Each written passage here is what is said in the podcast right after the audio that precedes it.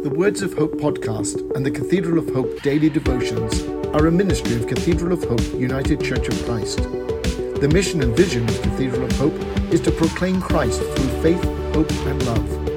To support this ministry, please subscribe to and share this podcast. Follow us on social media and donate through our website at www.cathedralofhope.com forward slash give.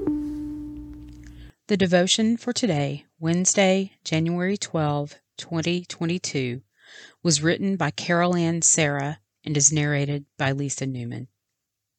Today's words of inspiration come from John 13:35.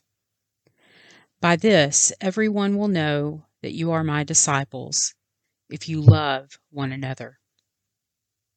Here are today's words of hope. The 13th chapter of John tells the story of how Jesus prepared his disciples for his own death. He washed their feet, not because they were dirty, but to show that no one was more important than the other, not even Jesus. He was providing an example of the kind of love he would be expecting of each of us. In verse 35, Jesus spoke again of loving one another. He said that everyone would recognize us as followers of Jesus when they see how we love one another. Note, people cannot see our feelings, but rather the evidence is in our actions. This is a little complicated.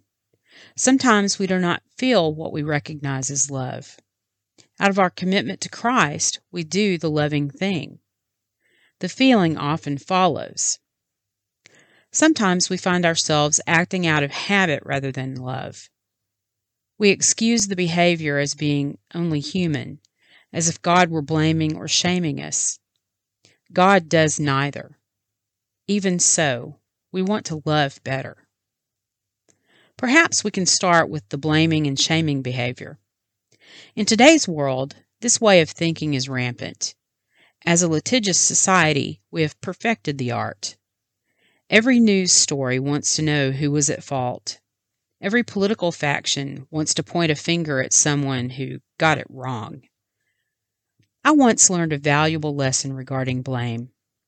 On the first evening of a dance class, the instructor told us to decide now which of us would be at fault for each of the future classes. He said he did not want to hear, he or she stepped on my toes or did not do that step right, etc. Brilliant! On the way home, my husband and I decided we would choose up days of the week and employ that strategy for our whole relationship. That was one of the most enlightening and useful lessons we ever learned. It changed the dynamics of our lives dramatically. One of us would start to blame or shame the other for something. The other would sweetly ask, What day of the week is this? The appropriate partner would acknowledge that they were absolutely at fault, no matter what evidence could have been provided in their defense. His days were Monday, Wednesday, and Friday. Mine were Tuesday, Thursday, and Saturday. Sunday was God's day and would be blame free. I can't tell you how many arguments this avoided, how much more peaceful our lives became. It taught us how silly, unnecessary, and destructive blame is we can love better. Let us pray. Dear God, you are the fountain of love from which our own love is fed. Let us be filled with your love so that it overflows to those who yearn to feel such a love. Let us face this new year with new courage to love more, to love better than ever before. In the name of Jesus Christ, who showed us the way we pray. Amen. The Words of Hope podcast and the Cathedral of Hope daily devotions are a ministry of Cathedral of Hope United Church of Christ.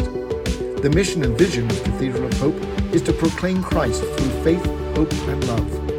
To support this ministry, please subscribe to and share this podcast. Follow us on social media and donate through our website at www.cathedralofhope.com forward slash give.